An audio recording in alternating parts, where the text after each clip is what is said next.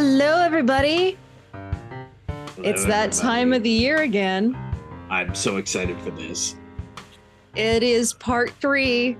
Tiki Bar, Tiki Bar, Tiki Bar. Yes, it is. So it's that time of the year. It's the time of the year where we uh, let little Crabsworth Nathan out of the basement to bring joy to everyone as we talk about V A artists. Oh, yeah. Oh yeah, this this is what I live for, and, and it's and it's not even it's not even merit that you let me out and I get to see the sun, and, you know, bask in the glow of eternal, like that little crack you get from the window because your place is really dark and dingy, and I get that's your thing, but. Oh my God, I get to talk about one of my favorite topics to talk about, and I always love an excuse to do it. Always. All right, so to recap, we had a ladies' night of all the uh, female V As I could find at Lily Tomlin's house. Woo! Um, then the gals go, um, and in comes Joe DiMaggio with... Uh, all of the gents that we haven't spoken about. And wouldn't you know, there was some shenanigans with a Ouija board, and we had two dead V As make an appearance. There was a dance battle. Eddie Murphy showed up. Again, it was all at Lily Tomlin's house. In case you're all wondering, everybody pitched in for a cleaning crew for this now three-day party. So don't worry. Also, like, I mean, they stay out of Lily Tomlin's personal areas. Like, everything's fine. Really? What about Liz? Uh, we don't talk about that. Anywho, uh, I mean, she's I, pretty well up in the bathroom there. That's how she got into the place. Yeah. Uh, we revealed that there is a rooftop tiki bar to Lily yeah, Tomlin's. And there are ten V As we haven't spoken about who, you know, at various times went up there. We're just having, you know, a casual chill. Well, now, since, you know, the Gargoyles cast showed up, which just so happens to be Star Trek Next Generation cast too, we gotta bring everyone to the tiki bar. So we're gonna start off with those who are, you know, chilling, hanging out, vibing, and then we'll get into what happens as everybody else arrives from our ladies' night and our gents' night. So are you ready for this? I am ready. All right, Hit so me. The first person who's been chilling at the tiki bar, you know, little casual, uh, this is a voice actor who is known for Ahsoka Tano. Um, and she is also known for being uh, in charge. Actually, I think she's co-creator or full creator of uh, the company Her Universe. So I'm talking about Ashley Eckstein. Okay. Or is it Eckstein? Uh, I've always said it as Eckstein, but it could be uh, it could be either way. Um, so she's sort of. You know, we had that special where you're known for one thing. And that one thing pretty well determines your entire career. Yeah. Ashley Eckstein uh, has been known as Ahsoka Tano and uh, very, very violently defended by the Star Wars fan base for her portrayal of Ahsoka Tano. And it makes so, so, so, so, so much sense. Just because of how much energy she puts into the role. I mean, sure, you can talk about her role as like Mia the Bluebird on Sophia the First, whatever. She's done a couple minor things um, with the Avengers, Ultimate Spider-Man. But really, when you look at her, um, you're looking at uh, Ahsoka Tano. And Ahsoka Tano is one of the most fully formed characters that you can possibly imagine. And she's actually a really good spot to see what an actress can bring to a role, because there's a reason she keeps on getting asked back to do the voice um in the whole idea that even there's a live action Ahsoka and there was a petition for her to show up. You get the idea of what she's able to do with the character. She sells this sort of innocent intelligence. because at the end of the day, she is Anakin's Padawan, but uh, let's be honest, Annie ain't all that smart. He's good at what he does, but he ain't all that smart. Ahsoka is kind of the liaison between Anakin and Obi-Wan, and it's it's hilarious to watch. Um, she's got comedic timing. She's got a lot of wit. Got nothing but respect for her. And uh, I feel like she is going to be the one who's just casually drinking. Like, she's like, she knows she's not going to ta- to uh, stand up to, like, um, Ouija board summoning Tara Strong and Cree Summer. So she, I, I feel like she's going to be the one just, like, casually drinking at this thing. Uh, what is she casually drinking? Oh, God, Chardonnay. Is it in a tiki mug? Of course it's in a tiki mug. Everything is in a tiki mug. Even the hors d'oeuvres are in a tiki mug. Except, except for Kathleen Turner's drink. Well, yeah, that makes sense. Yeah. So our next person, sitting at the tiki bar, chilling, like villain. Uh, they are known for, um, most recently, Ivy on the Harley Quinn show. They've also done voices for BoJack Horseman, uh, Robot Chicken, and Into the Spider-Verse. Uh, I am talking about Lake Bell. Okay. So I'm going to be honest with you. This is somebody who I haven't seen a heck of a lot of. Um, so it's going to be it's going to be interesting to dig into her and see what the heck I can find on her. Give me a quick second. But here's what I can tell you. Um, if she is Ivy and has been Ivy for quite a long time, um, she is going to have a drink that kind of matches the character. Oh. Okay. So I, I feel like it's got to have dry ice in there, so it's smoking. Oh, oh, of course, of course. Like, you're going, you're going to need that. Um, here's the thing, though. I've actually taken a look at her now. Um, she has done stuff for Robot Chicken. She's had a, um, she had a tw- damn near twenty-year career. Um, but if you look at her, her breakout role was Ivy. She's been in The Secret Life of Pets, sure, BoJack Horseman as Katrina, one of the biggest bitches you can possibly imagine. Um, Shrek Forever After, I see here, Robot Chicken a couple of times. Um, but basically, I'm going to base her off of Ivy in terms of what she's drinking. Uh, and she will be drinking, oh God, do I dare give her the absinthe with dry ice? Why not? Like, I mean, it just feels so natural and right. And she's going to be the one. She's a very, she's a very conscientious drunk.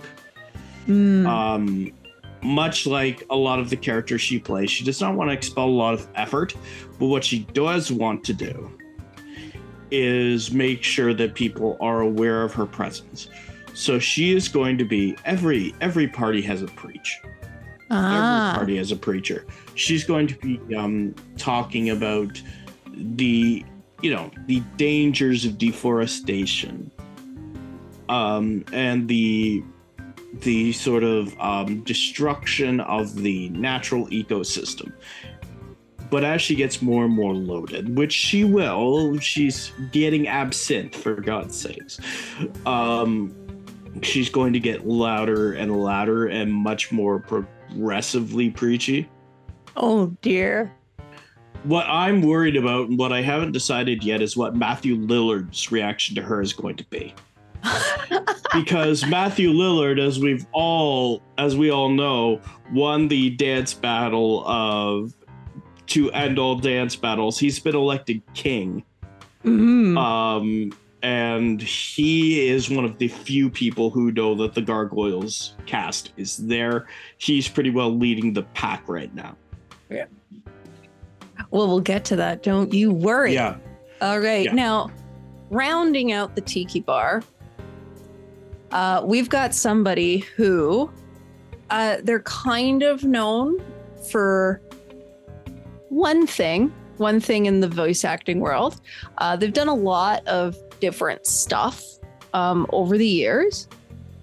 Uh, the big one that they're known for, though, is in a Steven Spielberg movie. Um, and he was in Hook, and he played Rufio, the leader of the Lost Boys. Oh, oh Dante Basco. Yes, Dante Let's Basco. Go. Um, Let's and, go. And he's uh, done voice actor work on American Dragon and Avatar. Um, was also in kind of a, a movie that's become quite a thing for, you know, uh, L G B T Q people, which is because, but I'm a cheerleader. So, you know, lots there to think about and do. So what's he, what's he doing? What do you have to say about him? I, for, first of all, I have to, I have to figure this out because this is Dante Basco. I have to figure this out. Knowing what I know, that Robin Williams is there in ghost form. I know what Robin is going to be doing, by the way. I've, I've, already, I've, already, I've already workshopped that. But knowing now, knowing now that Rufio's here, I'm trying to I'm trying to figure out: do I give Dante Basco um, permission to fight the ghost, or do I make Dante Basco the ultimate poser? Because I'm going to be honest with you, Dante Basco, phenomenal talent, he is. I know him for three things. Okay, I know him for Hook. I know him for being the Amdrag dog, and uh, I I know him. I know him from Avatar. You know, Zuko. Zuko is probably the biggest, like the biggest depth he's ever put into a character, because he's had to. Um, Avatar is an anomaly in of itself. Uh, but that being said, Dante Basco, uh, phenomenal talent. I don't think I don't think we need to even go too too far into him to see that uh, he's done a lot of stuff, done a lot of stuff. Uh, but that being said, what do I think Prince Zuko is going to be doing? What do I think the Amdrag is going to be doing? I think I think the think. Amdrag is going to be. I think the Amdrag is going to be just like geeking the holy hell out. Uh, as for the drink, um, what is the ultimate poser drink? Do I dare give Dante Basco the daiquiri card? Oh, yeah, I'll give him the I'll give him the strawberry daiquiri. What the hell? That's awesome. He can, oh. he can say that, he can say that it's by, because he wants to hide his badassery. He's mm. he's in a he's in a group of people. He has not seen Grey Griffin yet. Uh, he has not seen uh, Joe DiMag or John DiMaggio yet. Yeah, yeah, it's it's a daiquiri. He's he's going to try to like pump up his good boy image. All right. So as we're sitting at the Tiki Bar, we're getting to our fourth member who's been who's been chilling up on the rooftop Tiki Bar.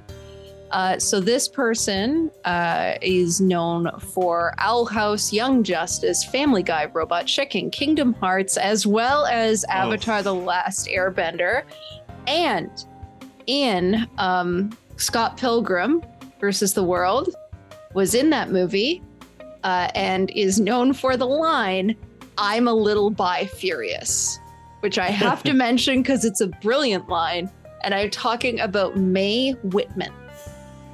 Mae Whitman. Yes. Um, okay. So first of all, let's get a couple of things out of the way first about Mae Whitman before we get into anything. Um, number one, number one, if I remember correctly, and I don't, I instantly remember who I, that I instantly don't. Um, I was going to try to pinpoint who she was in Kingdom Hearts. Um, that being said, Um, aside from that, she's Yuffie in Final Fantasy. Um, she's been Tinkerbell for the longest time. The longest time. Um, she does a lot of like little kid voices on Family Guy. Um, the biggest one being Annalee Quagmire, which is Quagmire's baby that he actually admits to. There's uh, Leslie Dunkling from Teacher's Pet. She's done about twenty different voices on Robot Chicken. This is one talented, talented S O B. Uh, and of course, you know, Lisa Miller, she's a little bi-furious. Um, this, is, this is one talented S O B. We do not mess with with uh, Mae Whitman at all. And Mae Whitman is going to come in uh, because You know she's young. You know she's done a lot. She's going to come in and she's going to try to own the room. Mm. She's going to be one of those people who's going to try to own the room. Knowing what I know, that her the biggest competition she has is Dante Basco. Yeah. She is going to own the room, at least for now. She does not know. I'm assuming, by the way, that they don't know the royalties downstairs. I know what's downstairs, but they don't. No. That's what I assume. Okay, perfect. So I'm assuming correctly. Um, yeah. She is going to get... She's going to start doing Fireball. Screw it. Wow. Do, she, do, do, do, do, yeah. do. Do, yeah, do, do, do, she's, do, do, do. She's doing Fireball and saying... um. I can fly. And then about ten, twelve in, she is going to do a mix between uh, Tinkerbell and Yuffie and pretty well be like, I'm Tink, bitches. The the rest the rest of the day, because as of right now, she's owning the room. The room is going to be her domain, and she's going to try to do everything she possibly can. She's going to make sure that Dante Basco is as much of the am drag as he can be versus Zuko, because fuck it. The am drag is much easier to control if you're owning the room. Oh man, this is this is a- becoming Ashley, fun. Ashley X Ashley Eckstein ain't going to bother her either. Because Ashley Eckstein has gotten to a point where Ashley Eckstein is smarter than this.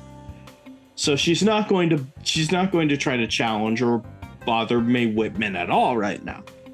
This right now is Mae Whitman's to lose. And hopefully Mae Whitman will do a good job and not lose.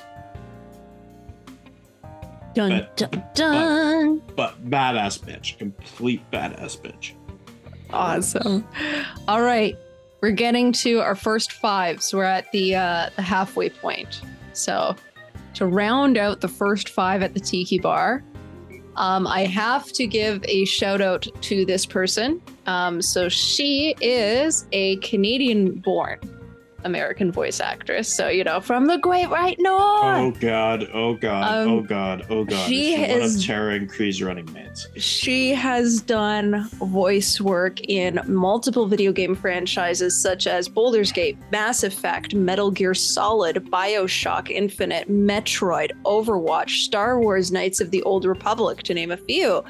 Uh, she's also done voices for multiple Uh, different, you know, either direct to release movies or movies that got like a big showing. And that includes Totally Spies, Powerpuff Girls, Ralph Breaks the Internet, Scooby-Doo, Cinderella two and three.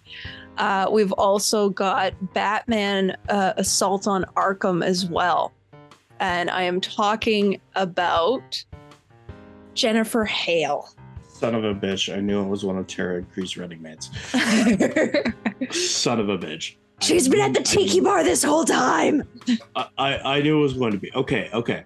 So to save myself from looking like a total boob, I'm going to put her in a silhouetted area. Ah. Okay, and, before, and before we even get started on Jennifer Hale, can I actually can I actually tell a story that is has just warmed up and is very near and dear to my heart? Sure.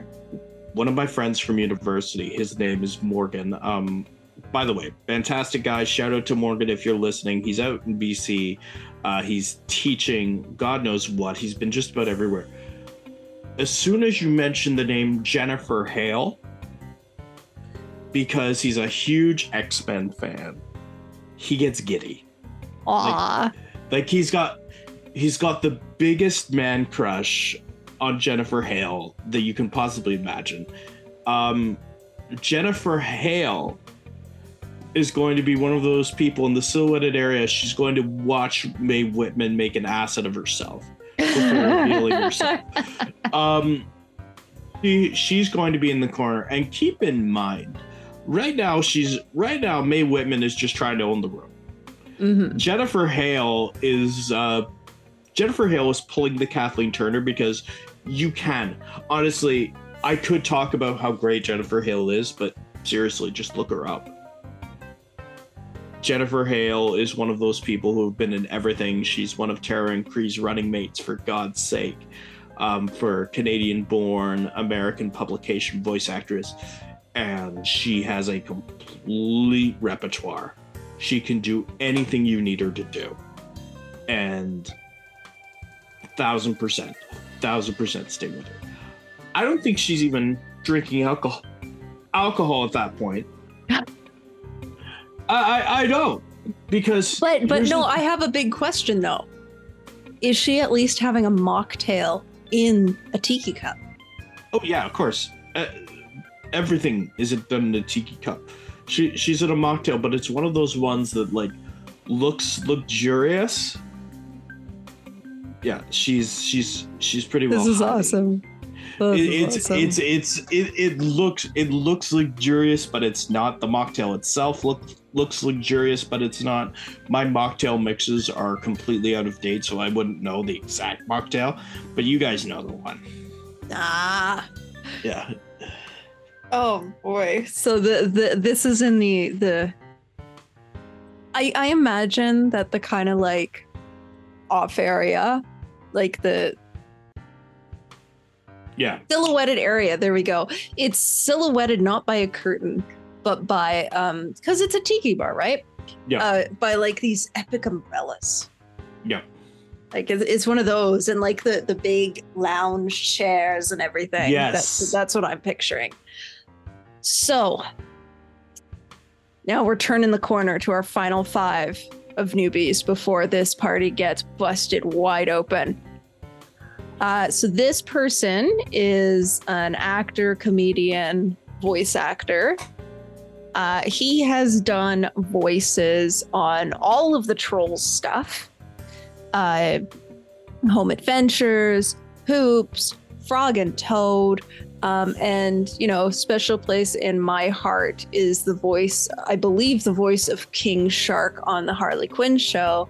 And I am talking about Ron uh Fauci's. Fauci's?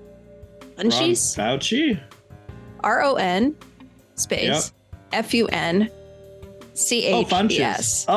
Oh, okay. Funches. Thank you. Ron Funches. There you go. Okay. So he's, a, he's actually new for me because I haven't heard him in much outside of Harley Quinn. Um, you can tell what I don't watch in terms of uh, DreamWorks properties. What do you mean? I I just I oh it was in Bob's Burgers, nice. Um, this is one of the ones where I don't know too much about this guy, um, but really no. Um, if he's a big fan of if you're a big fan of Trolls, you're going to know who he is. Um, I'm sure that probably Miri could even tell you more about his portrayal of King Shark than I could.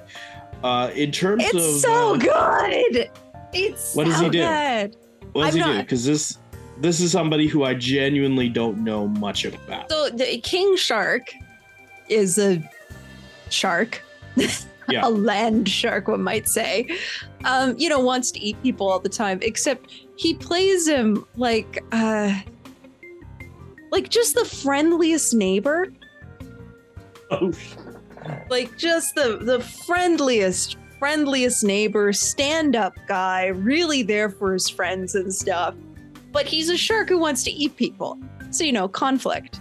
Uh, so I enjoy the juxtaposition so much. I love him. I'm going to yeah. be so upset when, with the D C revamp if he doesn't get to voice King Shark in a movie. Because oh. I'd love to see that. I just oh, very much love it. It's such a wholesome portrayal not... of a murderous shark. It's so what? Wholesome. So, so it's sort of like, hi, Harley. Would you like me to kill you yet? No.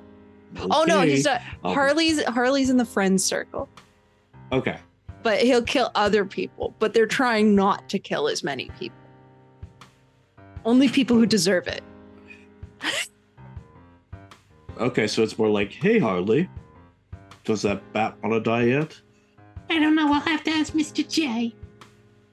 Uh, she doesn't ask no, Mister J. That no. Mister J ha- is married and has a family. He's a stepdad in this.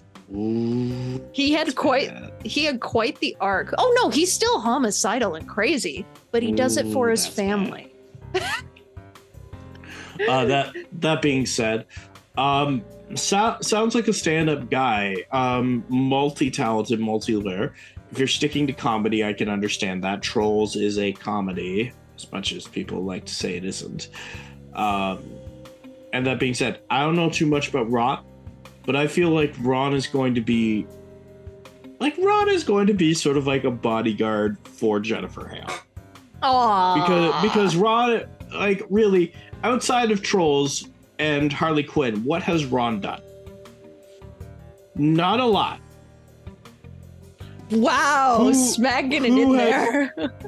who has done, who has done a lot out of this whole list of people? Who is by far the most qualified out of all of this list of people? Jennifer Hale. Ron is going to be trying to, like a sponge, absorb as much as he can about the industry from Jennifer Hale, because it's clear that he enjoys what he does.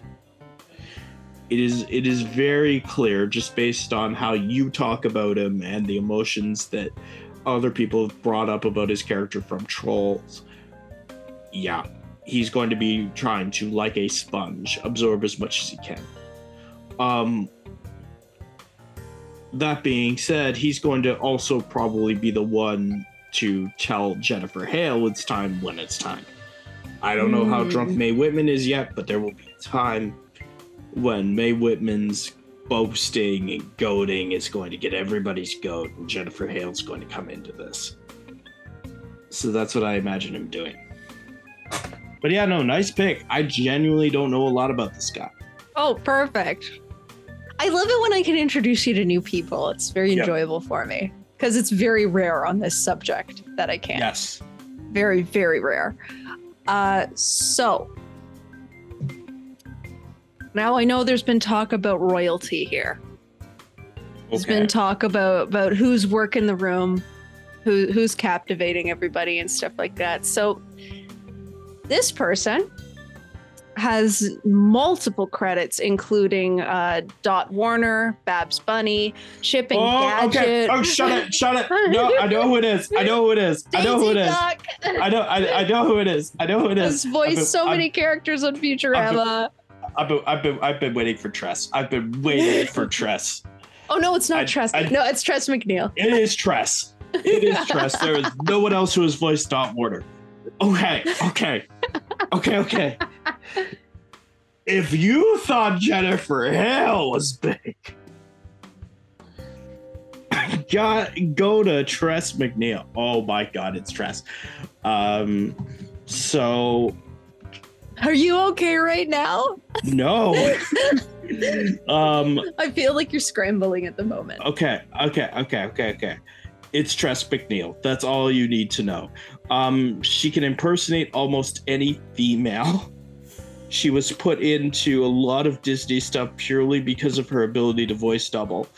And that is outside of her original works. People like the Dot Warners of the world, or the moms of Futurama of the world. Um, she has about sixteen credits to her name on um, Disenchantment alone. Okay, this this woman is absolutely crazy. If you need a voice for any reason that sounds slightly different from anything that she's done, Tress MacNeille is the one to get. She's had a career that's almost forty years in the business, and forty years of just pure, unadulterated talent. Like I said, if you thought Jennifer Hale was big, no, no. No. Tress is bigger. Tress is one of my favorite female voice actresses of all time. Um, do you want, like, do you want me to go into detail? Because really, I could, I could spend an hour on Tress alone. I want to hear you gush for a bit. Okay, okay, okay, okay, okay. Okay, so first of all, I have to ask you, when you think of Tress, who do you think of? Dot. Okay, perfect. I can I can go I can go off of Dot. I can go off of Dottie. First of all, call me Dottie and you die. Um,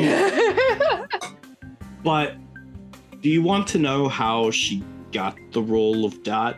Of course I do. So Tom, so Tom Ruger was working on Tiny Toon Adventures um, at the time that Animaniacs was being like formed. Um, Tress MacNeille is one of the only people to go from a major role in Tiny Toons to a major role in Animaniacs.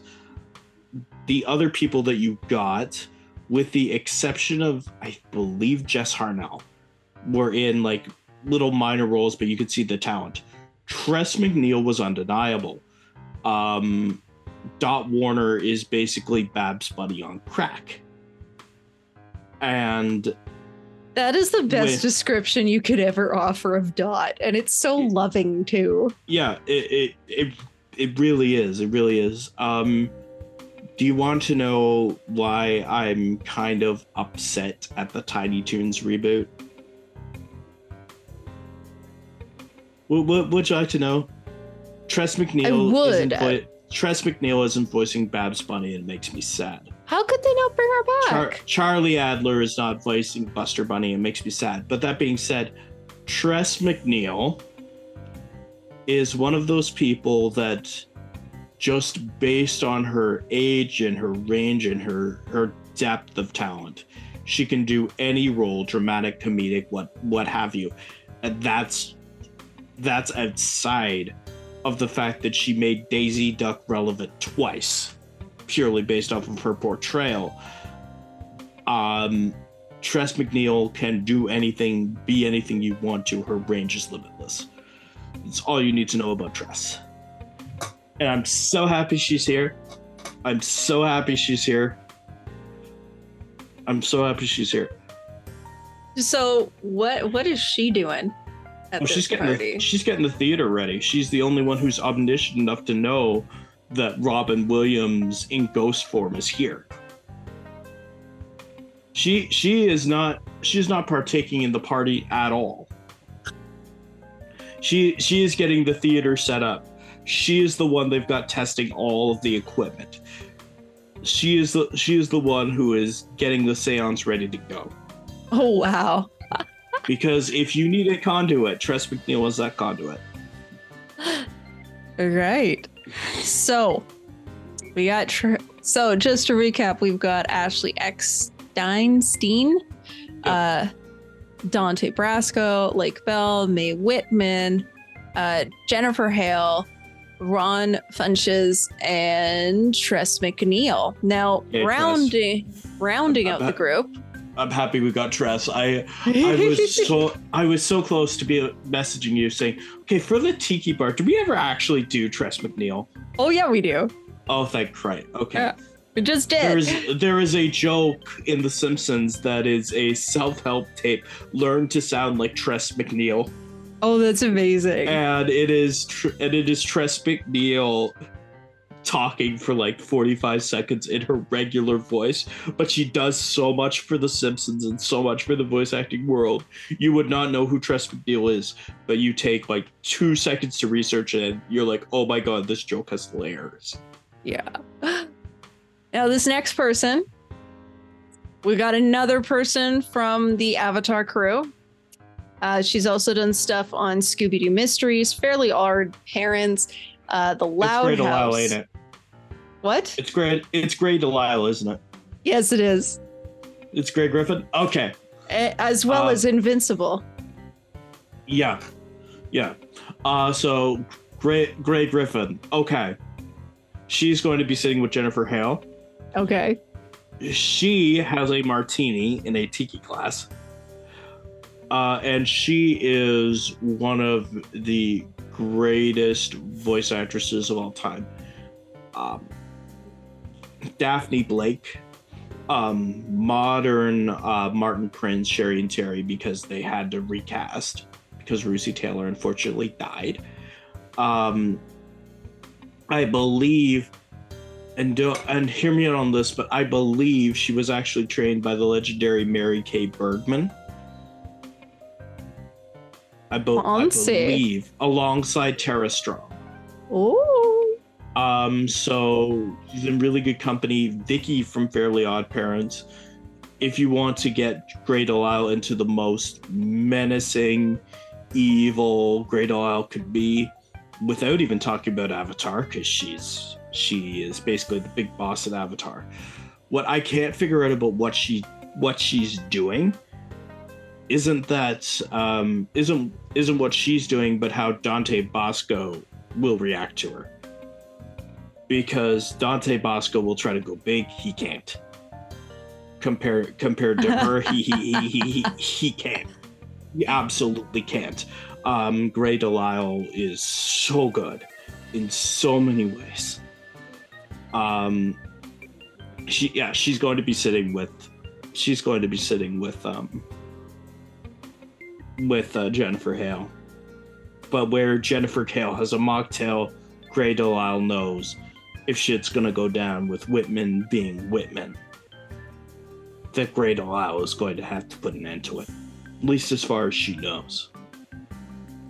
Because she doesn't know about Tress at the theater. Oh, what's she drinking, by the way? Oh, martini.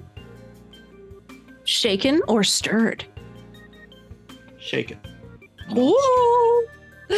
Now, to round this party out up here before everything gets busted, we have two people who they fall into a category that we've touched on quite a bit in our little V A retrospective series, which are, these are people who are not necessarily known for their voice acting work.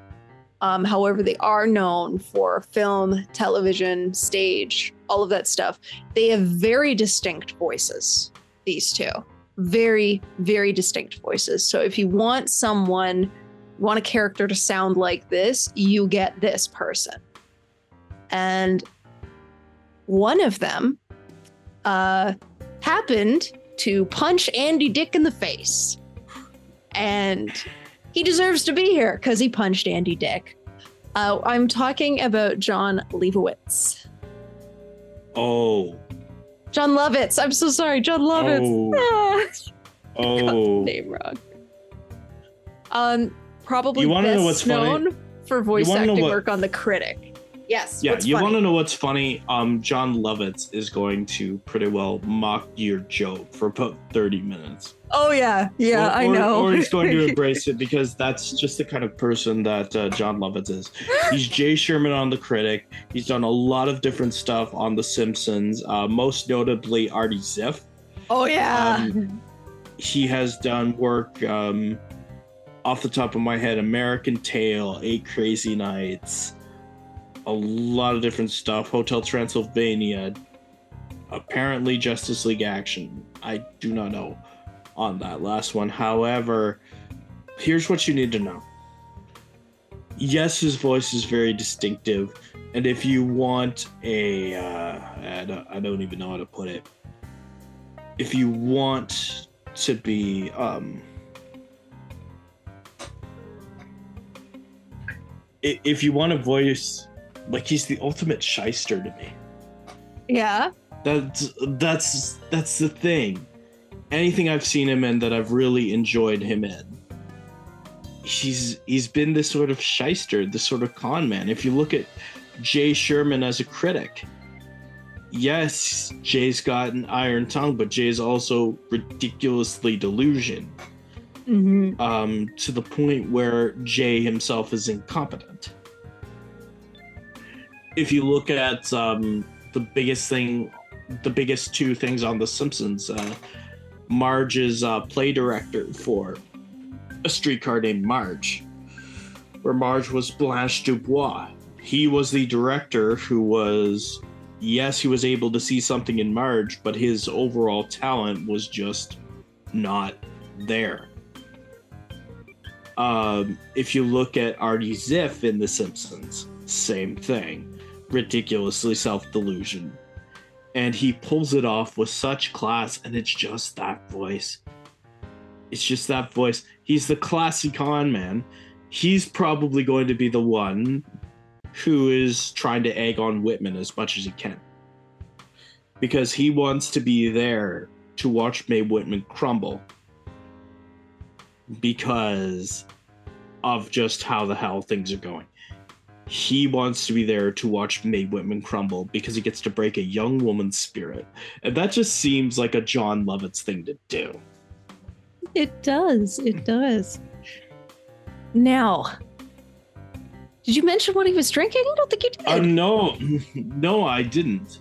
Um, but let's go with the pina colada. If he's you trying like to get... pina coladas.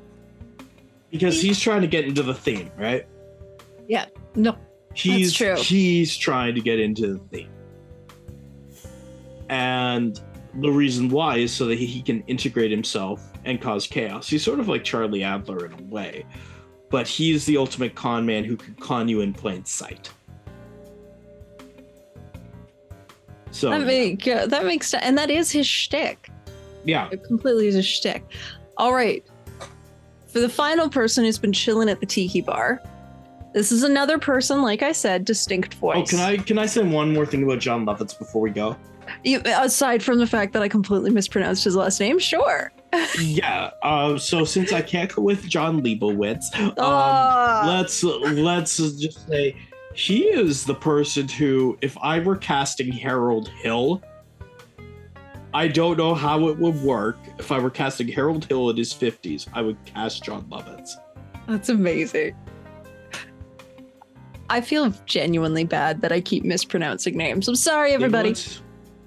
Oh, my God. All right. How'd you get, how'd you get Leibowitz out of... I have no idea. My... Yeah, I don't even know. I have no I have no explanation for that because the name was in front of my face. I have no excuse. I have absolutely no excuse. I don't know what happened. John Leibowitz. Yeah. Now wait, then. Wait, wait, wait, wait. I just realized something. Oh, so we talked about you. Technically, you're at this party.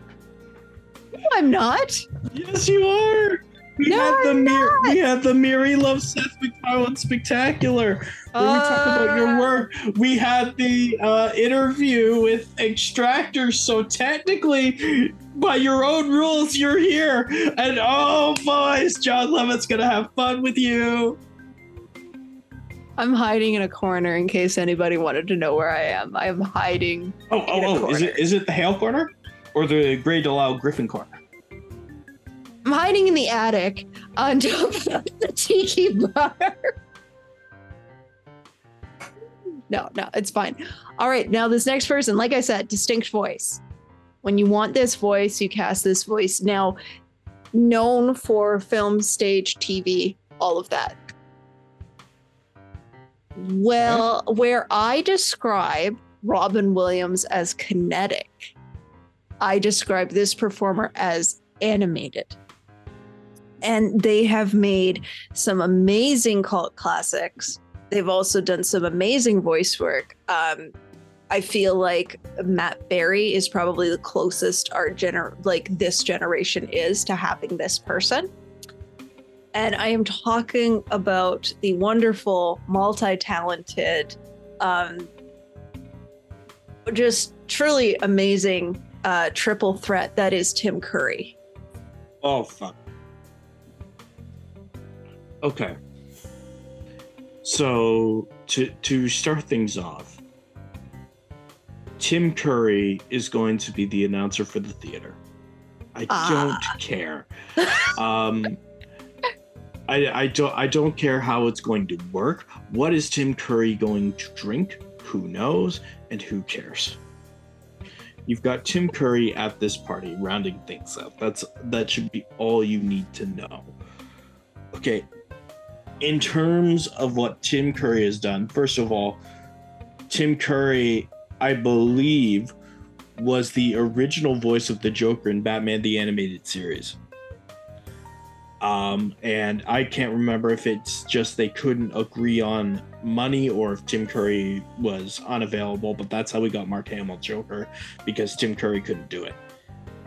Tim Curry, as Miri's already said, if you want this voice, if you want what Tim Curry can do with his voice, you get Tim Curry. Uh, off the top of my head, uh, Finbar Calamitous, Nigel Thornberry, and has so much reputation in horror and horrific things. That's where you go and you get Tim's entire repertoire from. But the man can do just about anything. For God's sakes, I believe he was the uh, piano. Yes, he was. He was the piano in Beauty and the Beast, Enchanted Christmas. Okay? A K A the only thing that was remotely good about that movie. um, um. Also, did you... had the uh, hit song Toxic in Ferngully. Yes, yes he did, but it was nowhere near as good as the Batty Rap. This is true. Okay? Tim Curry is only there because he knows there's a séance going on. That's uh, that's the only reason Tim Curry is there, because you don't need him to do anything. He's Tim Curry. Now, what I'm trying to figure out is, will he get Miri out of the attic, or will there be another wonderful hunk to pull Miri from the attic to which she is hiding? I basically technically, wait. Technically, own, you're at this party. Oh, oh, I know, I know. Um, I'm going no, to... No, be- I, I... What gets me out of the attic, I will tell you one hundred percent what gets me out of the attic is um, I will desperately want to get something signed by Tim Curry and want to get a picture with him and gush at oh. him and have my embarrassing moment. Oh, so what I will oh, do is, is walk that... behind you. Oh, is that what's going to get you out of the attic? Are you yeah. sure? But or I'll have to walk behind dashing, you. Dashing, daring hunk who can get I, you out of the attic. Okay, so at the tiki bar, I've hidden behind you. I've met these people. I've had my, like, completely embarrassing conversation. I've gotten my photos and my autographs. And I go back to to sh- to my corner in the attic. Are you and sure? Now you get to figure out how I stay out of the attic. So oh, but we'll oh, get to that. We'll easy. get to that. That's I, super easy. Because I have to set the scene now. All right. Yes. Okay. So, so this is day three. We're going up to the tiki bar. Following the gar- gargoyles cast, the ladies' night people are there. The gents' night people are there. Um, the uh, what was it? Tara and Cree have been starting up their seances, and they open the door to the rooftop tiki bar, and at the head of them is one of the ghosts, and we haven't spoken about this ghost. Oh, we haven't. Bursting through the door at the head of all of this pandemonium is Phil Hartman.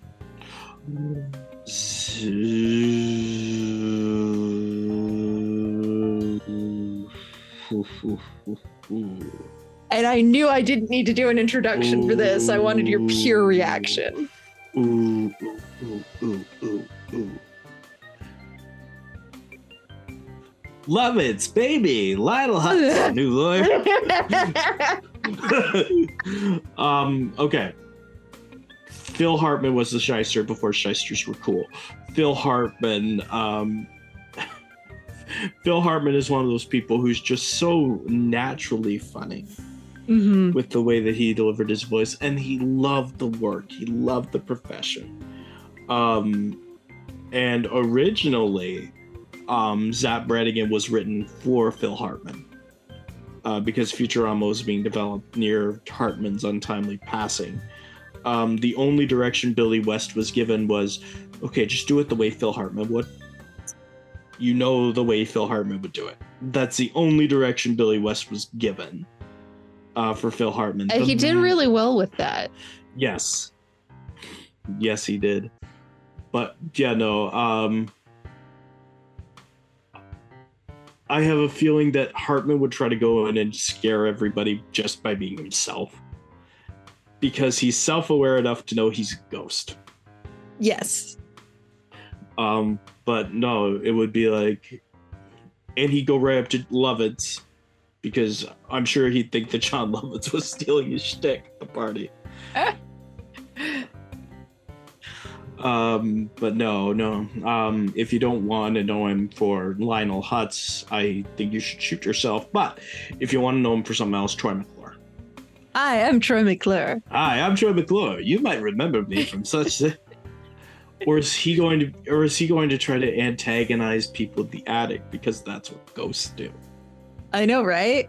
Oh my God. Okay. Okay. Okay. Uh, now, are you ready for me to go down the list and you can Please. tell me what everyone's doing at this party? So, like I said, we have the theater is set, the the um the summonings have happened, the conduits have been used, this party is swinging now. So we're gonna start from the top and I'm gonna go down.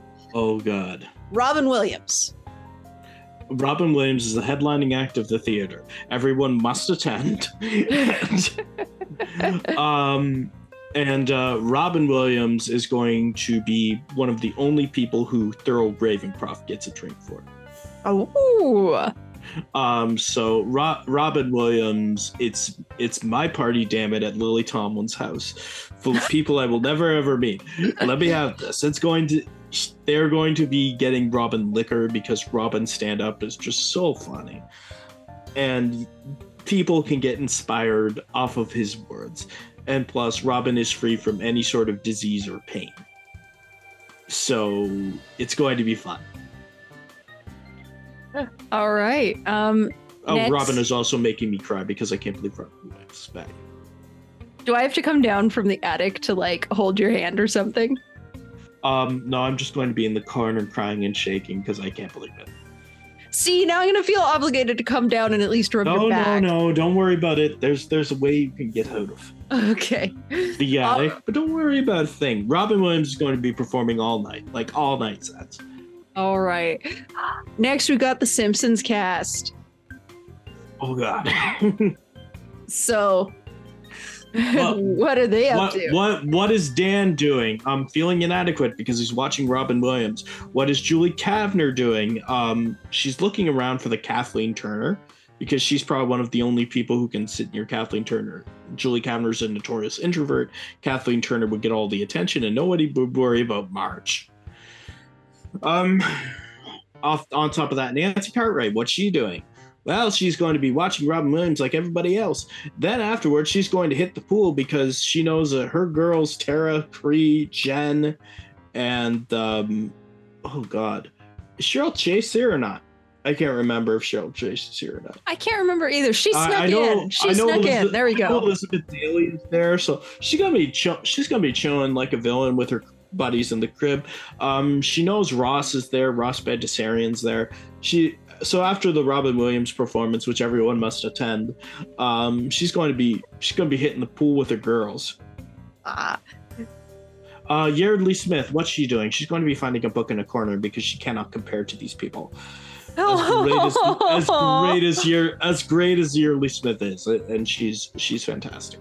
Um, what's Hank Azaria doing? Hank Azaria is going to be talking like Bartok to John Lovitz, and. Um, John Lovitz and the ghost of Phil Hartman.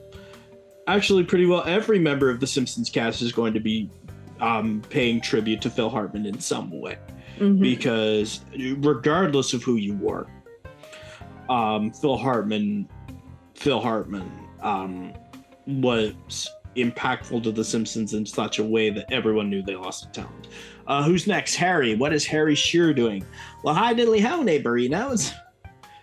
Um, just because he's going to try to antagonize as many people as he can when they get drunk, because he knows that he's Harry Shearer. He's got forty years in, regardless of his voiceover career, nobody's going to try to touch him. So he's going to try to be as evil as he can be using his talents. Those are what the main six are going to do anyway. I, I don't, that's fine. This guy, Eli. Um, okay, so you know that guy who's going to be creaming on the floor? That's him. Yes. Uh, I also picture him having an existential crisis because he genuinely doesn't know how good he is. Yeah. And he probably thinks that, like, he's, this will be total imposter syndrome for him. Oh, absolutely. Like. Absolutely. Like, do you want to just turn this into an Eli Gush? We already did that. If you don't uh, know, you can go to our Eli Gush episode that we have. See, there you go. Uh, but yeah, no, Eli, I can totally buy imposter syndrome. He's going to try to find you in the attic.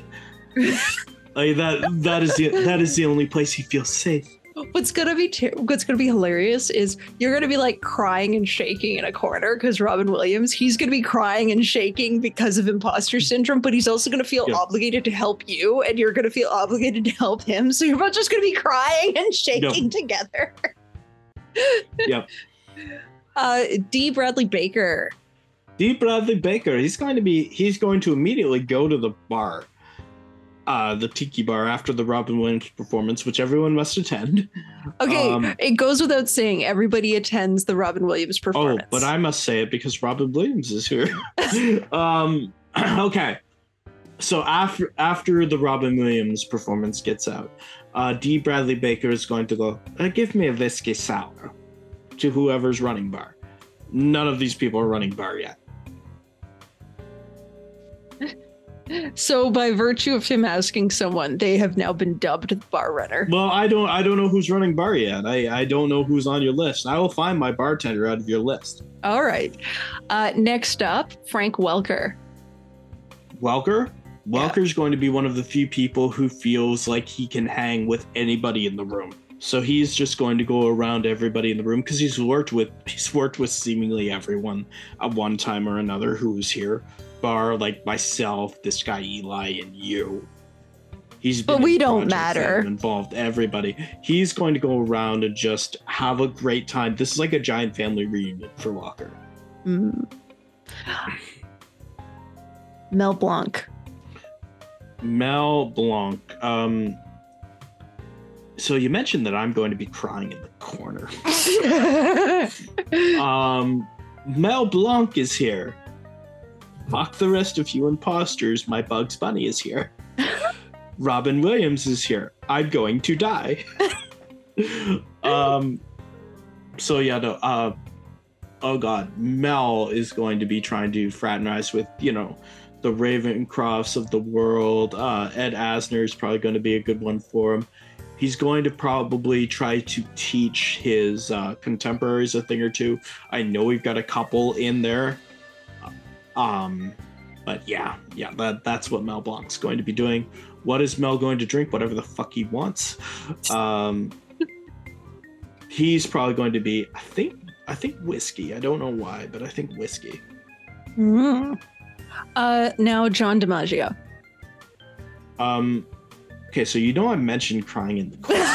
um, but no, John, John, John DiMaggio is going to try to Uh, integrate himself as best he can with the people that he's worked with and try to learn from the people he's worked with, because he was shown up by Matthew Lillard on a dance floor. He's not going to be trying to do too much, mm. um, except for look for ways to further his career.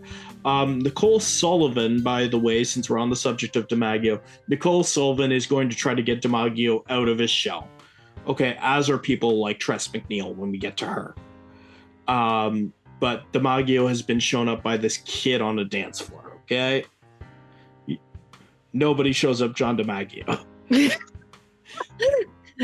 uh, this one's going to hurt. Haley Joel Osment. So you know how I mentioned crying in the corner? um... Um... I don't... I, I, I, do, I don't know. He, like, honestly, Haley Joel's probably going to be trying to figure out as much as he can, uh, as best he can, um, about why he's here in his career, because he'll know these people. He knows how great they are. And Haley Joel was trying to go about his career his own way. Mm. Um, so a lot of these people could give great advice to Haley Joel. Haley Joel's probably going to be a sponge. Um, soak, soaking up as much as he can. So you remember but how you were crying on the character floor? That he portrayed saved my life twice. Yeah, I'm gonna be crying in the corner. So remember how you're crying in the corner? Yes. This is a double whammy. Mark Hamill and the ghost of Kevin Conroy. Fuck you. Mark Hamill, I feel like, is going to be antagonizing Tim Curry just because he can in the Joker voice. Uh, then he's going to be running around having a great time because Hamill knows most of these people. Most of these people are going to be treating Hamill very well. Um, he's also got his Batman back, so I feel like they're going to go shot for shot. Yeah. And it's it's going to be a lot of fun. But yeah, you know, you know, you know how I mentioned crying in the corner. Yes. Um, please give me someone who doesn't make me cry in the corner. Uh, well, we'll get there, but I got to get through two more. Oh, God damn it. Uh, so remember how you're crying in the corner with Eli? Yes. Uh, we've we've got Maurice Lamarche and Rob Paulsen. Oh, God. Okay. Uh, I've been waiting for these two because I feel like Rob Paulsen is going to be try to be the one to pick me up alongside Haley Joel Osment, alongside Robin Williams. But I'm oh, so overcome with emotion. I'm I'm fraught with emotion. Um, Rob Paulsen and Maurice Lamarche, I feel, are going to be the ones running the tiki bar. Ah, um, because they they've got themselves little hats and they have such a good time. All right, next up, uh, Michael Winslow. So you know how I mentioned crying in the corner. Finally, there's someone who doesn't make me do that. Um, Michael Winslow is going to be trying to uh, make the party as big as he can, as best as he can. Does he come over to the corner and make sounds at you to keep you from crying? Uh, yes, and he fails miserably. And Eli sends him away because not even because although Eli has imposter syndrome, Eli also knows how to defend those who have been fraught with emotions. Um, M- Michael Winslow is going to try to challenge the king at some point.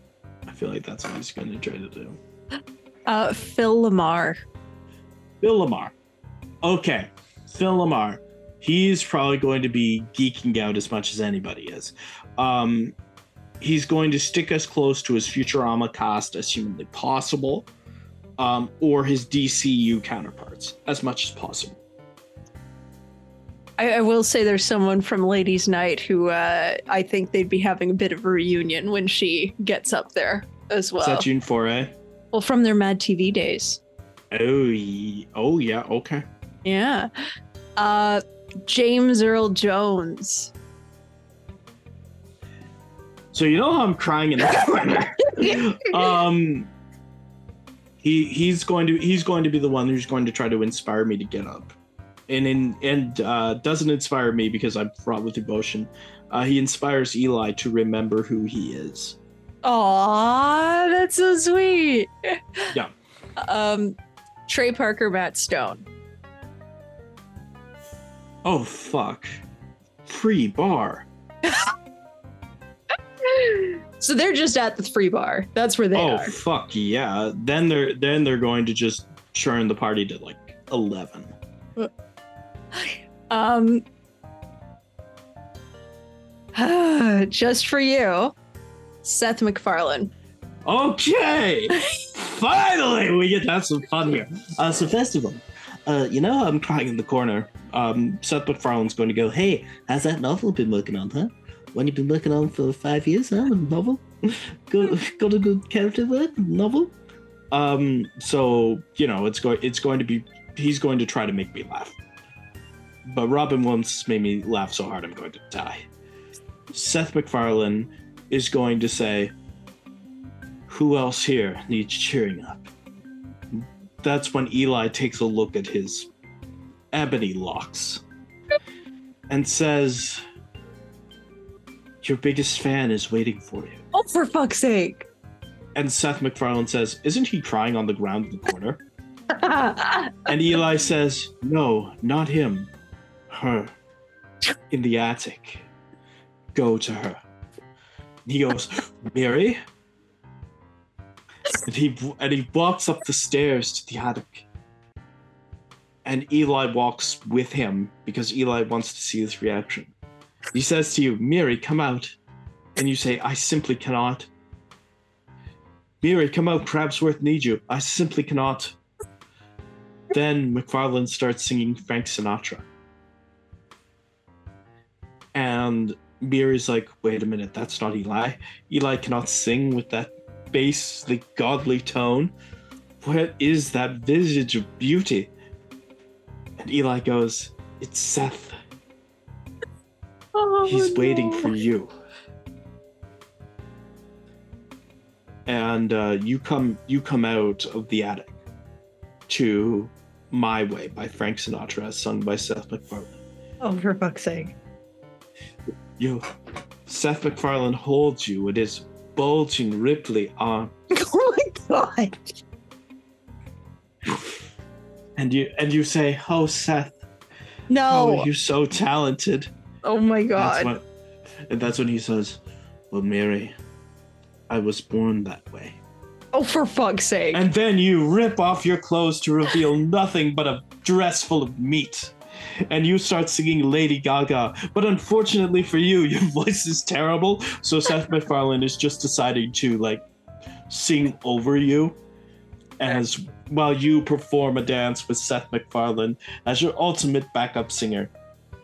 In a meat dress. Yes. Oh my god. And you cling to Seth MacFarlane like glue all night. All right. Now we gotta get... Oh, come on! I can't believe you some days. Yeah. I feel like that's what gets you to stop crying.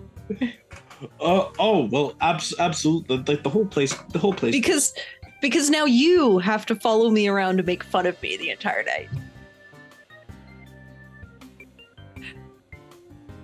All right. You ready to go through ladies' night? Yeah, um, just just just give me a just give me a quick second. I I I need to keep the visage of you slow dancing with MacFarlane out of the... It's slow dancing now? of, of, of, of course. Oh, I mean, God's sake. once once next I, thing I you know, he's singing Moon River. Like, that's the next thing we know now. Oh my God, is he? Oh, for fuck's sake. That'd be perfect. I would love to actually hear that cover now. Thank you so much. You're welcome. All right. Tara and Cree. Um, okay. So after they see the Robin Williams show, which everybody does. Whichever, which everyone will. Okay. Um, they come out. And I feel like they... I don't know if they wait for Robin Mo to tend bar. Um... They both they both make fun of you viciously for the uh, Seth MacFarlane slow dance, by the way. I don't Not know. For the meat dress. Nobody makes no. fun of the meat dress. No, they make fun of me makes, for other no. things. No, nobody makes fun of you for the meat dress. Meat dress is wonderful. Um, like, Matthew Lillard wants to take some of that meat dress. Nothing revealing, mind you, but some of that meat dress so, so that he can, you know, throw some stuff on the barbecue. I don't well, know. Uh, oh, I far, sorry, I forgot to mention. So, rooftop tiki bar, um, there's the mini pool, uh, hot tub, and then also a fire pit. So, oh, yes. perfect, perfect. Okay, absolutely okay, okay. could throw a girl on so, that. Yeah, thousand percent. Okay, so Tara and Cree are like, "Move out of the way, bitches. We don't give a damn about our reputation." And and Jennifer Hale comes down and she's like, "Oh, really, bitch?" Tara and Cree look at each other, realize that neither of them were talking, going straight to Jennifer Hale and say, "Did we fucking stutter?" Shot for shot right now. We have just gotten over our hangovers. Because of the breakfast mimosas.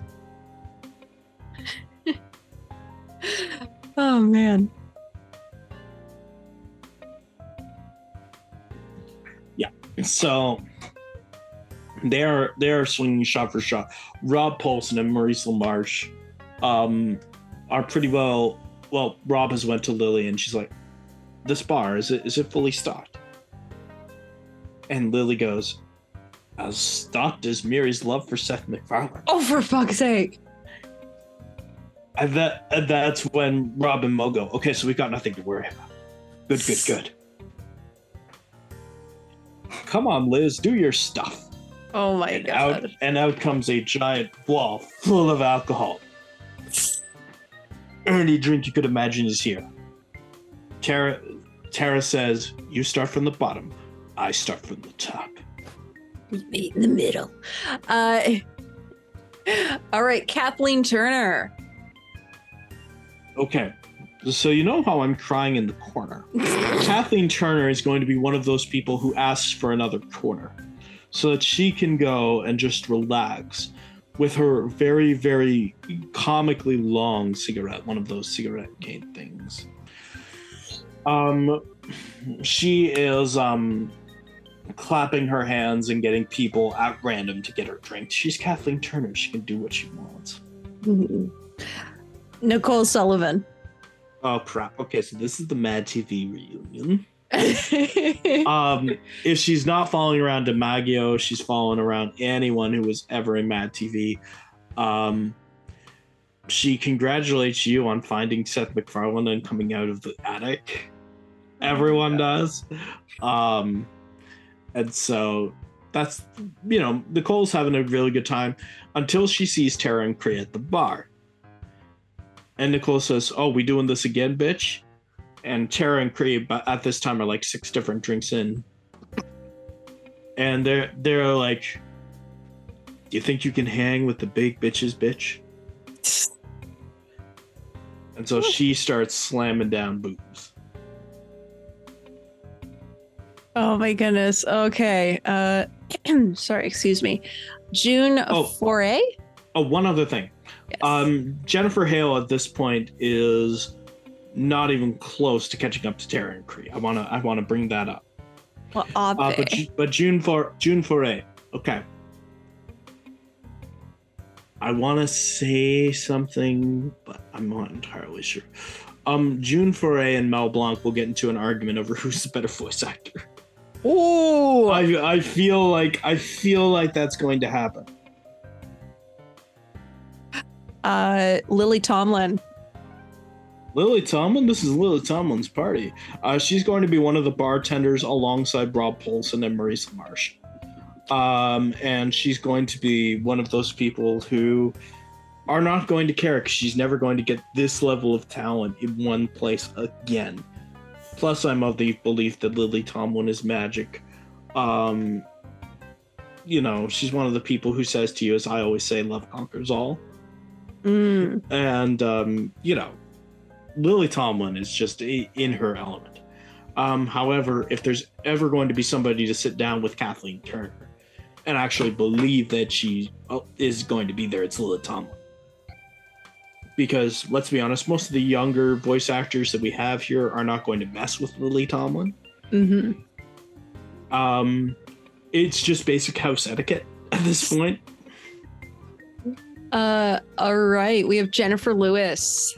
Jennifer Lewis, okay, so she's going to be one of the few people who does not congratulate you on your love of uh, Seth MacFarlane, and she's going to be thrown out of the party for not showing the proper etiquette. Oh, no, no. Um, she's probably going to be in the hot tub. I can see her in the hot tub. Yeah, I see her in the hot tub, too. All right, uh, this... Oh, sorry. Lauren Tom. I was getting ahead of myself. Do, do, do, do, do, do, do, do. Do you know how many people Lauren Tom can reunite with, too? do, do you know? So there's a big-ass reunion happening. There's a huge-ass There's a huge-ass reunion. Um, about five or six drinks in, though, Lauren Tom goes uh, progressively more stereotypical Asian with the voice. So instead of going from, like, Amy Wong and Connie Supanusophone, we go right to Min. Mm. And um, they're they're going to they're going to look at her like there's going to be a point where everyone stops, even you staring lovingly at MacFarlane stops. And um, they're they're all staring at Lauren Tom, and she's like, "I'm Asian, bitch." Yeah, like like everybody just clinking their glasses together. All right. Um, the next group, they, they, I believe I described them as kind of like the wrecking crew, like coming in and doing all the anime voices. So if you want, I can rapid fire them or I can pause between each one. What would you like me to do? Okay. So uh, we've rapid got fire. Uh, Stephanie Shea.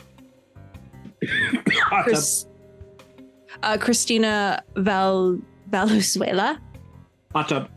Kimberly Brooks. Kim Brooks is going to be out there on the She's going to be starting a dance party. She just is. Erica Mendez. Erica Mendez. Um, she's going to she's going to attempt to try to get in between you and your man. Oh my God. Uh, Elizabeth Daily. E G Daily. Oh fucking hell. Um, do you know how many people E G Daily can reunite with? So there's another big ass reunion happening? Well, you're getting a Rugrats reunion, a Powerpuff Girls reunion. Um, she can reunite with Ross Bagdasarian, who she's worked with on, I believe, two or three separate projects. The biggest one being Alvin and the Chipmunks Meet Wolfman. Tons of different things that E G. Daily can be doing. And E G. Daily will... E G. Daily is one of the people who stays out of the Tara and Kree drink off because... Ain't nobody got time for that. Yeah. Uh, and then finally, Arlene Sorkin. Mister J.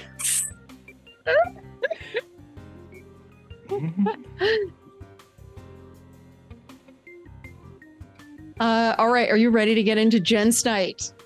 Um, how how many people in Jen Snight do you believe will gawk at you and Seth MacFarlane? Like, should I just make it a thing at this point? I don't think anyone's going to do it unless you tell me they are. Anyway, we're starting Alvin and the Chipmunks. Okay, Ross Bagdasarian, let's go. Um, Ross Bagdasarian um, is everyone's favorite bartender from Jensen. Ah. He's probably going to be the one who um, sets up the theater for the mandatory Robin Williams performance. And um, before you ask, he's he's probably going to be one of the people who is making me cry on the corner of the floor. Eddie Murphy. Eddie Murphy's going to try to avenge his um, dance floor loss. Yes, dance party. Uh, Thurl Raven- Ravenscroft. Thurl Ravenscroft is going to be silently rating all of the live voice actors. Alongs- alongside Robin Williams and uh, I can believe Ed Asner. I think those two make a great ratings board. Uh, Jeff Bennett. Jeff Bennett. Do you know how many people Jeff Bennett has worked with? Another big ass reunion? I can... Oh... There's going to be several big ass reunions. Um, but really, I can see Jeff like being one of those um, waitresses on the on the floor, like, but just for his buddies. Ah. Like Jeff Bennett, Jeff Bennett is because his buddies is over half of the bar or over half of the people. Um, he is going to he's going to get into the hot tub after a set point. Jeff Bennett is going to be one of the people that you attempt to Um, talk to without Seth's guidance, but you're but you're too afraid to. Um, and so Seth MacFarlane is your is your light, you know, your your knight in shining armor. Oh, for fuck's sake! Uh, Kevin Michael Richardson. K M R.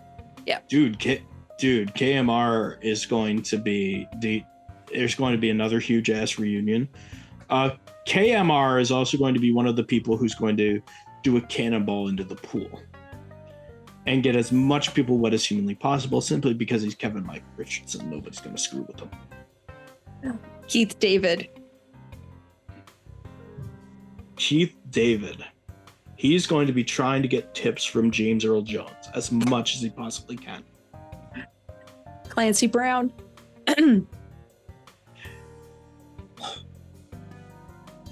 He's going to be somebody who Mark Hamill antagonizes. And um, before you ask, Tom Kenny and Bill Fagerbakke are going to try to defend Clancy Brown as much as they can, but even they can't stand up to Mark Hamill because, I'm sorry, I just love the idea of Joker and Lex Luthor at a pool tiki bar. I just, I just do. Uh, Don't ask me why. That sounds funny. Uh, Charlie Adler. Charlie Adler is going to be the person who tries to stir up shit as much as he possibly can. Like, he and John Lovitz are going to get along just fine, thank you. Um, but Charlie Adler is going to go in. He's going to be the one who are trying to force Tara and Kree to drink as much as they can. He's going to be the one motivating them. Um, keep in mind, the King Matthew Lillard isn't up here yet. I don't believe. Well, speaking of Matthew Lillard... Oh, is it the oh, is it the King's time? Matthew Lillard just showed up. Um. Okay. So J- James, but for com- comedic effect, James Hong is still dragging him into the room. oh, oh, a thousand percent. Um, but because James Hong is a costume, like he's he's done a lot of stuff uh, outside of voice work and inside of it. He's going to be the one that goes, um, Hear ye, hear ye. The Almighty King is here. Um, he, he's also going to get any musically inclined and hammered enough voiceover actor to like have like trumpets and trumpets and may, maybe a flute as Matthew Lillard gets put into the room. Matthew Lillard, like this guy Eli, is going to have imposter syndrome all the way through, but he's a king. So he's going to be looking for somebody who can talk him up the way that Thurl Ravenscroft that he can talk up the way that Thurl Ravenscroft talked him up during Gents Night. So he's going to find this guy, Eli. Aww. And, and he's going to be like, oh, dude, this guy, Eli, I've seen your stuff on death pixie dot c a. You're hilarious. Now, where's that Mary? And he's going to, he's going to talk to you. Um, at this point, this is going to be one of the few people who Seth MacFarlane bows to because he recognizes... He recognizes royalty. I'm sure he's been filled in at this point as to what Matthew Lillard had to do to get that royalty. So he, he's going to bow to Lillard. Um, Lillard is going to uh, recognize you, and that's going to give you the confidence to not trying to be constantly humping Seth MacFarlane's leg every few Oh seconds. My God. I swear, you are not going to rest until you get, like, a Seth MacFarlane interview that you can spring on me. Like, you're not oh, going to rest oh. until that moment happens. I, I would never do that to you. Just because Seth MacFarlane is one of my favorites of all time, and I've got him on a get list. He's versatile. He sings like Sinatra. You love him. You know you do. Get over it. you you know what what sucks even more is I'll be totally convinced that we're doing like a Death Pixie thing, and then yeah. I'll come in and I'll be like, what the hell have you done? And because we we're on camera when we do this, I'll like dive under my desk. All right, so can I go to the next person? Yes. uh Tom Kenny. Um, like I already said, him and Phil Fagerbakke are going to be trying to defend Clancy Brown as much as they can. Tom Kenny, um, just because he's so nice. Remember how I'm a crying heap on the floor. Yeah. By the way, Bill, Bill's right after Tom, so if yeah. uh, you so want Bill to come he, along. Oh, of course, of course. Bill, Bill's going to do anything, but uh, Tom Kenny is going to try the SpongeBob laugh and fail. Um, aside from that, uh, Tom Kenny is just going to have a giant reunion. Uh, Bill Fagerbakke is going to be with him as his right hand for anything that he does. Tom gets a beer. Bill Fagerbakke gets a beer. Tom Kenny goes to the pool. Tom Kenny goes to the pool. Um, Tom Kenny goes into the hot tub with all of the young female voice actresses. Bill Fagerbakke also goes into the hot tub with the young female voice actresses. They leave immediately because Bill Fagerbakke is ugly. I think we were going to um, say because it, it looks like something when you do that. No, no, no, of course not. I, I, I was... Go- No, of course not. It doesn't look like anything. Tom Kenny, Tom Kenny just gets in because they invite him in. Bill oh, Fagerbakke okay. comes and they're like, we didn't invite you. So pretty well it's now SpongeBob and Patrick's hot tub. Um... And like, I feel like the I feel like the more inexperienced ones needed Tom Kenny and Bill Fagerbakke in that hot tub so they could get around and mingle. Um, because King Matthew Lillard has recognized you, you're going to be getting a lot more play from these voice act from these voice actresses. So you're going to be talking up Death Pixie all the time to them. Uh, no, I'm not. I'm, I can't schmooze. To, we all know I can't schmooze. You've got Seth MacFarlane, the ultimate smoozer, by your side. Um, so you're going to be talking up Death Pixie. Uh, next is Ed Asner. Ed Asner is going to be on a three-person panel with Thurl Ravenscroft and Robin Williams, who are going to be judging all the new contemporary voice actors. Where is my ghost uh, kick line? Like, show oh. line. Do I get oh, a ghost well, show line at some point? Uh, no, absolutely not. Unless you of course, unless you of course go to Tara and Cree, who show you the Ouija board, which you might. Oh, okay. Uh, Harry John Benjamin. H. John Benjamin. Okay, it's going to be a modern day reunion for him too. Jesus Christ. So many reunions. So many reunions. Um, H. John Benjamin is going to be Manning Crowe and Matthew Lillard is it? Just because I think it's hilarious. Meek. Yep. All right. And I'm going to rapid fire this cast of gargoyles. So uh, Marina Sirtis. Um, okay, so first of all, they all they all come in. Matthew Lillard introduces them. Guys, it's the freaking gargoyles. The freaking gargoyles are here.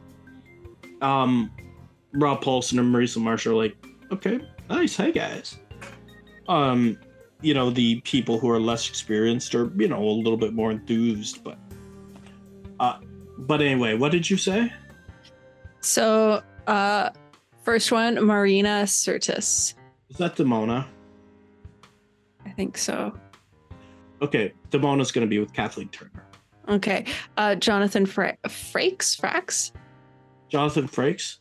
Yeah. Um, I think he's going to try to restore some dignity to Tara Strong and Cree Summer. He will fail. Uh, Michael Dorn. Love that guy.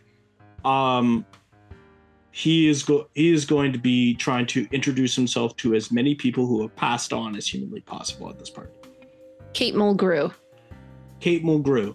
Um, she is going to be one of the few people not afraid by Tom Kenny and Phil and Bill Fagerbakke hot tub. uh, N- Nichelle Nichols. Nichelle Nichols. Oh my God! Do you do you do you do you do you know how many people are there who've worked with her? Another big ass reunion. Uh, there, there's going to be a few. Brent Spiner. Um. Kevin Kevin Michael Richardson pool needs another person now that he's not wet and, you know, the pool is slowly filled up. Uh, Avery Brooks. Avery Brooks. Oh, God.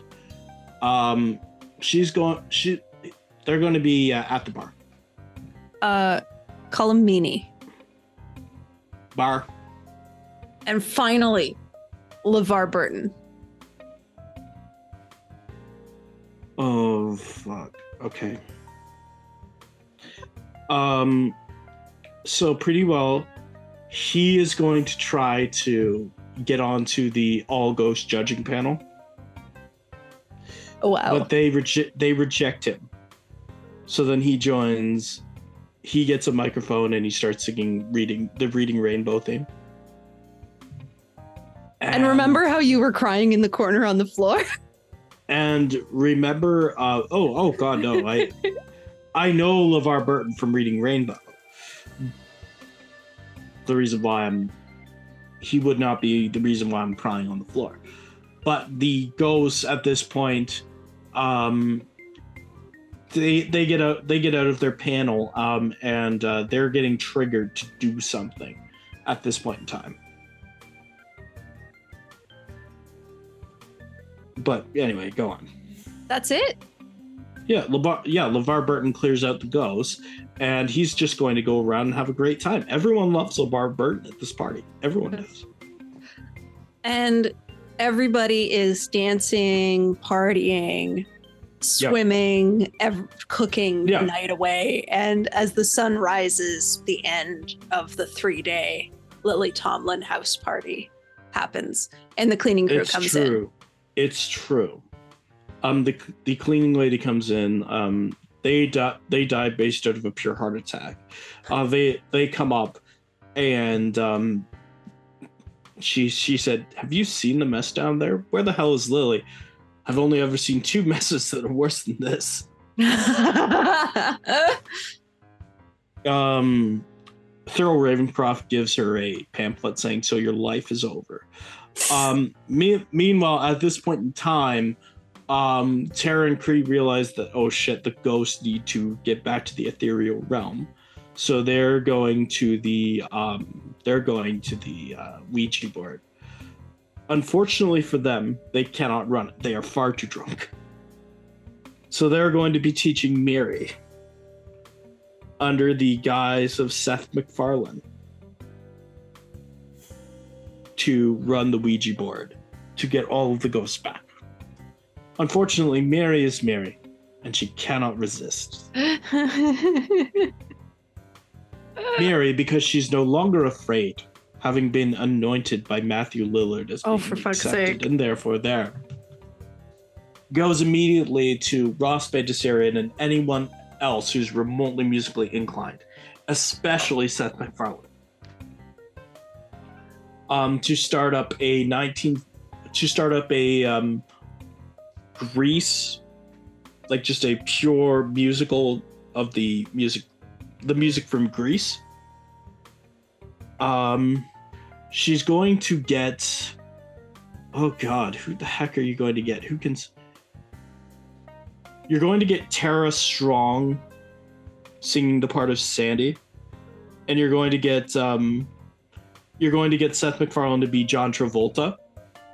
Oh, for fuck's sake. Um, Tara Strong sings, "I got you." Oh, sorry, Seth MacFarlane sings, "I got chills, they're multiplying, and I'm losing control." When you get to the um, "You're the One That I Want" chorus, mm-hmm. at that at that point, I don't know how you're going to do it, but pyrotechnics are going to flare off from each direction, um, and the ghosts are going to start doing a Rockette style kicking line to "You're the One That I Want, you are the one I want, ooh, ooh, ooh, ooh, honey." Okay, yeah. All right. Um, And then, and then, um, because they're they fear that Miri is messing with forces they cannot comprehend, they're asking someone to stop Miri, who has gone mad with power. And um, of course, after the "You're the One That I Want" kick line, which everyone kind of accepts, Miri goes into um, doing a full ghost recon, like a full ghost retelling of My Fair Lady, with Robin Williams playing nearly every part. um, and at that point, somebody has to stop this. Somebody has to restore dignity to the voice actors. The king cannot do it because Miri has gone mad with power. Miri's lover, Seth MacFarlane, can't do it because Miri realizes she can create any sort of entertainment that she wants. Um... Including, um, I, I think there were a few people there. Like, I feel like the person who did The Exorcist would at this point really flock to Miri because Miri is the one who's purely controlling this. She's going to be the ghost in Miri's ear, um, who's just telling her to do more and more evil things, and Miri's enjoying it. Um, right around the time that we get to uh, a mockumentary of Elvis Presley. Sorry, so that was Mercedes McCambridge, okay, by the way. Merce- Mercedes McCambridge. Okay, perfect. So once you get to a retelling of the life of Elvis Presley, again, with Robin Williams playing most of the parts, um, someone has to stop, someone has to restore dignity to the voice actors. And it's at this point when someone finally stops crying on the floor. Is this your moment? Yes. This is this is my moment. I round up this guy, Eli. And we say, "Miri, the time has come for them all to go away. Miri, the time has come to let them all go away. We need to get this place clean. Fifteen maids have already died and joined the kick line." You look up, you see you see fifteen women, all in maids' outfits, all ghosts, saying, "Hi, Miri." "Miri, it is, it is time for them all to leave." As a, as I break, as I break down. And you see the pain because I don't want this to end. Robin Williams breaks free of the spell of the Ouija board. Oh no. Ro- Robin Williams comes to me. He says to me that we will always be a part of you. Oh. Robin Robin Williams says to you, "It is time to let us go free." It is at this point where you are moved by pure sadness. And I set them free? To, that you decide to say, "No. No. I I refuse. I haven't done nearly enough Broadway musicals yet." It's at this point when Mark Hamill just loses it and starts Joker laughing. And And uh, at this point, Haley, Haley Joel Osment has said, "She's gone. You know what we must do.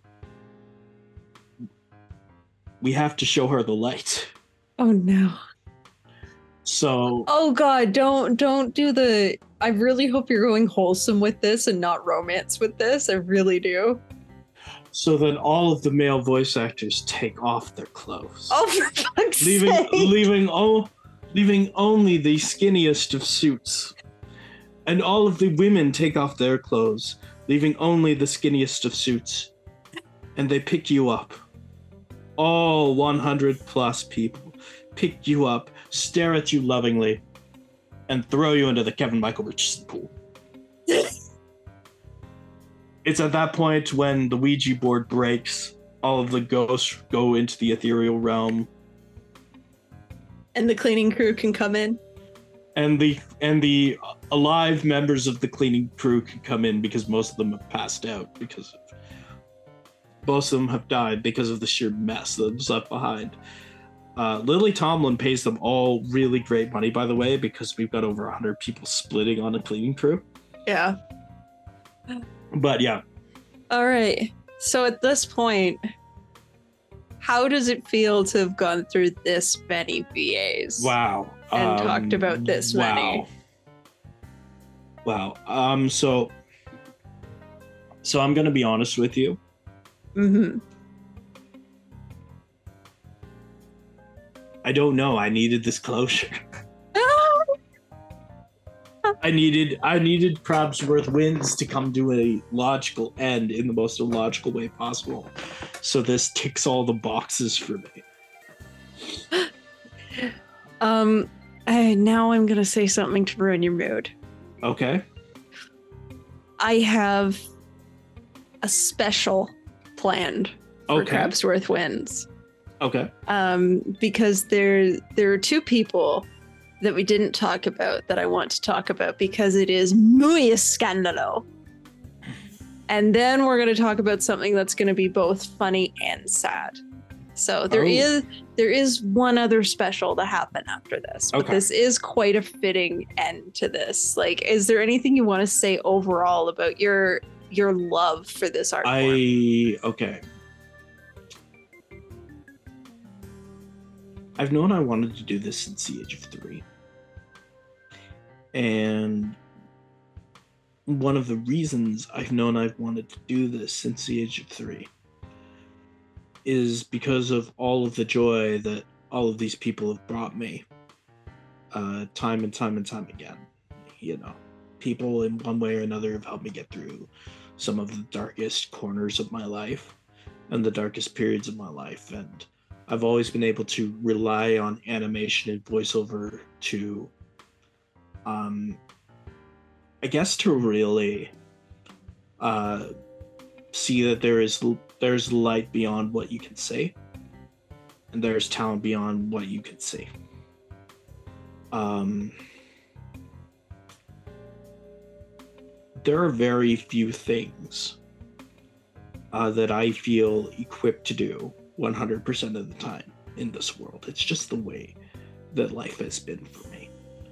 But one of them has always been uh, voiceover work, because the only limitation, and why I say anyone who has a voice can do it, the only limitation is your imagination. You hear a lot of interviews, and seriously watch them with um, talented voiceover actors. They will say to you that because they're in the freedom of animation, they will make choices they would never be able to consciously make on stage. And at times, it can break through the walls of reality, break through the borders of what we can see. Animation as a medium is unmatched. And I sincerely hope and pray that animation gets the respect it deserves, and that voiceover work gets the respect it deserves. I cannot say enough about this craft. I will do it whenever I'm, whenever I'm able to, simply because, and I'll do it till the day I die, simply because of how much joy it brings me every time I get into the booth. uh, to all of these people, um, whether I think you are a god or not. And believe me, there are people in here who I believe are gods and goddesses out of that whole tiki bar. You are making a difference in someone's life by doing voiceover work. You just don't know it yet. Best art form I can think of. Done. And on that note, thank you so much for joining us for Crabsworth Wins. This series has been emotional, a roller coaster. We've had detours on the way with little retrospectives, especially from The Simpsons. Yes. Um, this isn't to say we aren't going to do more retrospectives. Do not no, worry. No. Um, and we do have, uh, like I said, a special coming up, which I think we might call, you know, Miri's Leftovers or something like that, because it's stuff that I couldn't figure out how to fit in otherwise. Uh, but once again, we say thank you to Jerry and to all of you. Hi, Jerry from Kazakhstan. Hey, Jerry. Um, and yes, thank you once again for joining us. Goodbye, everybody. Bye-bye.